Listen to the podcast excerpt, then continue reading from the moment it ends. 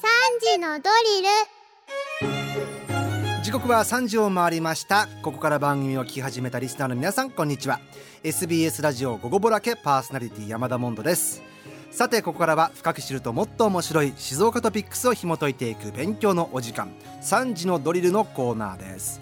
毎日午後3時に一緒に学んでいきましょう。火曜日の先生はこの方静岡新聞論説委員長橋本和之さんよろしくお願いします。よろしくお願いします橋本さん今日あのメッセージテーマが変なところで競ってますという、はい。なんか細かいところで競ってたりとか、えありますか、橋え本さんは？あのもうこの年なんで50過ぎまして、はい、まあ、あの人と競うっていうよりは、ええ。毎年あの人間ドックやりますよね、はいはい。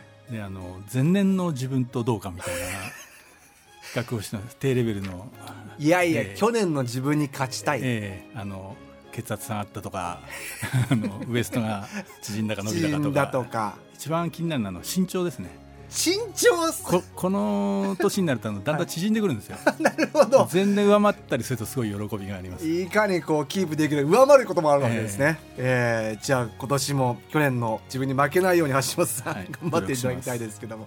さあそんな橋本さんと一緒に取り上げます。今日の静岡トピックスはこちらです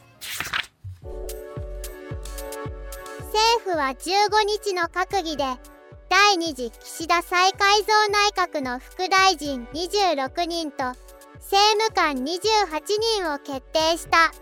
女性は一人も起用されず自民党が政権復帰した2012年の第2次安倍内閣以降初めて女性ゼロになった。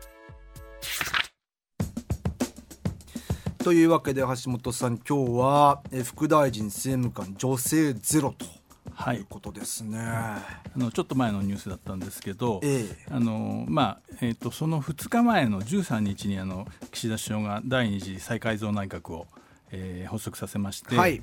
でその時にあの見た方も新聞で大きく取り上げられたんで見た方もいらっしゃると思うんですけど閣僚にあの5人、まあ、19人中5人女性だったんですよ。ええでまあ、5人多いか少ないかって話なんですけど過去のあの内閣と比べて最、まあ、あの並ん並んで、まあ、3回目かな、あの並んで、えー5人で最多だったもんですから、はいまあ、岸田さんあの女性活用を目標に掲げてあの実際こう公言してますから、ええ。まあ、岸田首相あの女性のあの起用に頑張ったねっていう評価がうん。割と多かったんですね、あの評価する声が。これは世論もマスコミも、まあ、そうですね。マスコミなんかの他のあの新聞社の社説とかも読んでますけど、はい。あの評価しているところが多かったように思います。で、えーその2日後はい。にその、まあ、政務三役って言いますけど、はい。あの副大臣大臣の下で働く、まあ、大臣を補佐して、うん。その各省庁のお指導的な立場に立つ副大臣と政務官っていう人がいる役職があるんですけど、はい。そこがまあ全部で、えー、と28えー26と28で54人ですね。54人。54人、えー閣議決定されたんですけど新しい内閣が決めたんですけれども、それが全員男だったと。うん。で副大大臣はその前のお岸田さん岸田さんの改造前の内閣だと2人だったのが5人に増えた。よく増やしたね。はいよく増やしたね。だけど、えーっと政務官、えー副大臣は10、えー副大副大臣政務官は11人いたんですけど、はい。それがゼロになっちゃったもんですから、うん。あれ？女性活用って言ってなかったっけ？って話で、えーまあ、岸田さんへの、まあ、批判というか、うん。あの岸田さんの女性活用看板倒れじゃないの？っていうような批判が結構、えーの声が上がったと。そういうことです。なんか僕なんか全然知識ないのでそれこそその大臣が選ばれた、はい。特に外務大臣上川陽子さんっていうところで、はい。まあ、静岡新聞でもね大きく載ってたんで、はい。ああこのまた女性活躍の時代を象徴するのかなと思ってましたけどもその後こういうことがあったわけですね。そうですね、え。あのえー、と自民党は今年6月に党所属の女性国会議員の割合を今年こんこの後10年間で、えー、30%今、えー、と12%ぐらいなんですね。ええ。30%に引き上げる目標を、あのー表明して、えうん。で、えーまあ、岸田さんもその内閣改造した後の記者会見で、うん。えーこういう、まあ、あの議員を増やそうとあのえー自民党の議員を増やそうというふうに目標を掲げてますっていうことを言いつつ、ん。女性議員のか活躍促進を最重要課題としていると、えー強調したんですね。でもやってることとって。で、えー蓋をその翌々日に蓋を上げてみたらこの状況だったんで、はい。あれ？言ってることとやってること矛盾してませんか？っていううそういう話になったということです。矛盾してますね、えなんかこうペーパーレスにしますよって言ってるのにその資料がめちゃめちゃ紙っていうね。それもなんか前ありましたけどもそんな感じですよね。そうですね、え。あのまあ、副大臣政務官人事ってどの閣僚にどの副大臣政務官をつけるのかっていうその閣僚先にあの女性の閣僚もたくさん採用してますから、はい、その下に、まあ、補佐する人として、その政務官副大臣をつけるんで、はい、全体として、うん、えー、大臣えー、副大臣政務官というそのチームとして、え。えー、人選を考えたらこういう結果になりました。適材適所ですっていうふうなことを言ってる説明してるわけですね。適材適所に人を選んでったら結果的にただただ女性がいなかっただけですという。まあそうですねまあ、まあそう言わざるを得ないということだと思いますけども、えー、そもそもあの大臣ポストってどういうものかな？政務三役なんですけど、はいはいはい、教えてください。あの、まあ、先ほども申し上げたように各省庁の指導的な立場に立つと、うん、あので、えーまあ、基本的には与党が、ええ。ー、所属の国会議員にポストを割り割り当てるとい。うのが関連になってます。はいうん。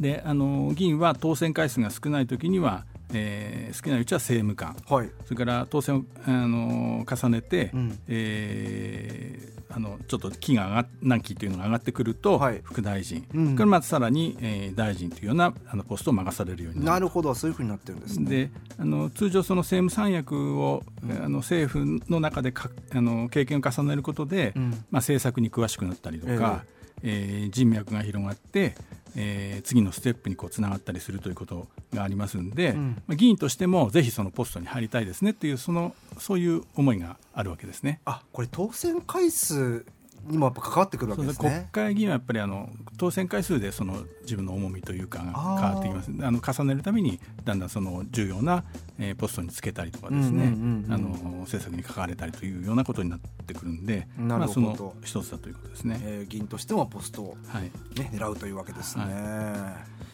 い、で今回のあのー、まあ、えー、人事なんですけれども、はいはい、あの自民党っていうのは派閥が派閥って聞いたことあると思うんですけれども、はい、今まあ6つ派閥があるんですね。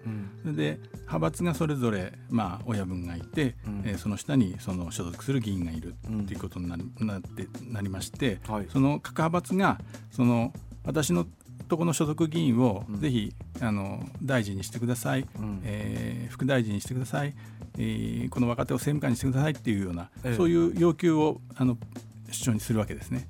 岸田さんにするんですね、それを。で岸田さんは自分がやりたい人だったり、はい、えー、使いたい人だったりが思いはもちろんあると思うんですけれども、ええ、そういう各派閥の要求も含めて勘案してまあ、人材を配置していくと、えー、そういうことになります。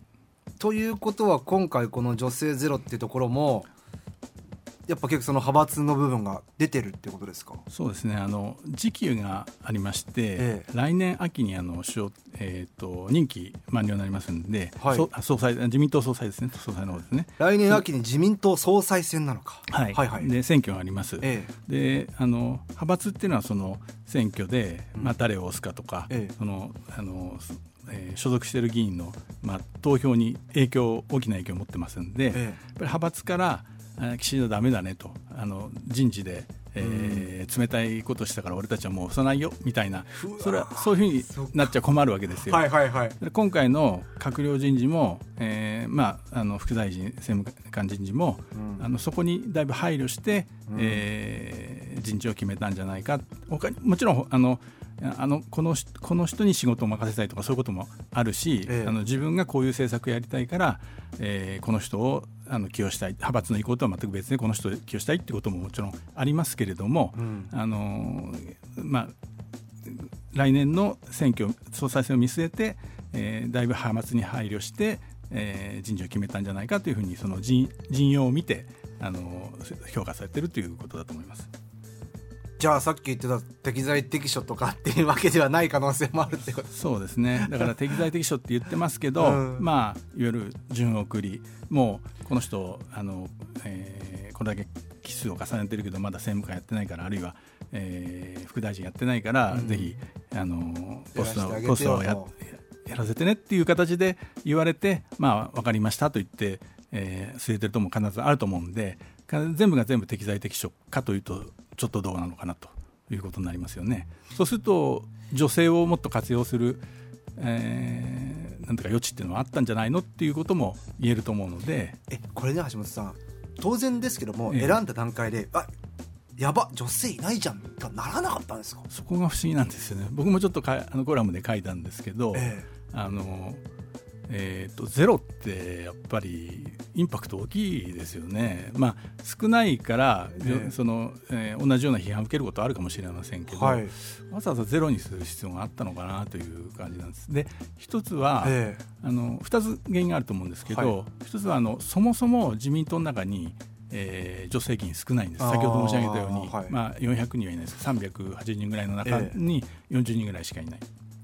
なので、まあ、あの今までのあの、まあ、女性活躍女性活躍って言ってますから、あの割と、まあ、キスが浅めの時に抜擢して副大臣に据えたりとかっていうこともあるんで、えーそういうのでもう一巡しちゃったなっていうのが一つあって、ええ。一方では男性側との、えー9割ですから9割近くですから、うん。一回もその、えー、と政務官経験してません、うん。副大臣経験してませんっていう人たちがたくさん残っちゃってるっていう状況があるんで、うん。うんねええ。そこをなんとか解除しなきゃいけないっていうのが一つあると思うんですね。なるほど。それででもそれでもやっぱゼロってなった時にいろいろ考えるところはあるのになと思うんですけど、ええ。やっぱそれは結局その派閥って部分も大きかなり大きいんじゃないんですかはい。そうですね。だったと思います。そっちを優先させるというか、ええそうだと思います。そではい。あのもう一つはさっき言った女性が少ないということに関係してると思うんですけどやっぱはい。りちょっと人材まだ育ってないっていうところがなるほど。あると思うんですよ、うんうんうん。あのまあ本来だったら、うん。こんなその女性が何人入ったとかってあんまり議論しするのはどうかなって僕なんかは思うんですけど、ええ。そもそもですよね。ええ。あのまあ一番仕事ができる人がつけばいいっていうふうには思うんですけれど、はいえーとは言っても今の状況もものすごい男社会政治の世界が男社会になってて、ええ。やっぱり、えーその一般の社会ともかけ離れてる状況になってるわけですよね。残されてる状況になってますから、うん。やっぱりここは女女性をあの一つは活用するし、うん。えー一方で人材も育てていくって両方やっていかかないと、うん。ちょっとまあ言ってみれば正常な世界あの正常な社会になっていかないっていうことが一つあるんじゃないかなと思うんですだからそれができていけば、ええ。ーまあそのこんな女性が少ないとか多いとか、ない改造するたびたびにその問題になるようなことはなくなっていくと思うんですけどそういう方向に向かってなきゃいかなきゃいけないんじゃないかなと思うんですよね。えそうですね。だからいちいちそれこそ静岡新聞が女性ゼロとか言う必要はない。そもそもそれ自体がはい。本来はない本来はない。ねでも今の政治の社会状況を見るとぱりそこをちょっと問題にせせざるを得ない。すごいですね。これだけこの例えば企業だったりとか、はい。町だったりとか、はい。我々普段の生活ですら、はい。その女性の活躍だったりとかすごいし、いろんなところにもう関係ないです。よ女性の活躍なんて言ってること自体もなんかもう時代遅れな感じはする中、はい。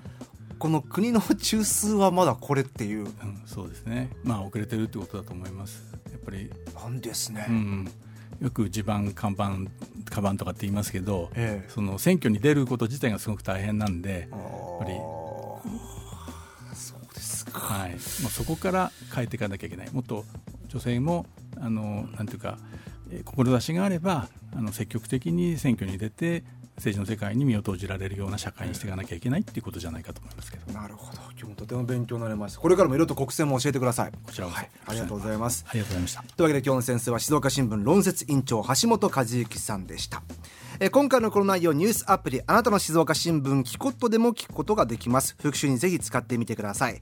また Spotify をはじめとした各配信サービスのポッドキャストでも聞くことができます。ぜひ皆さん少しだけ、えー静岡ニュースに詳しくなっていきましょう。今日の勉強はこれでおしまい。お届けするのは平井大。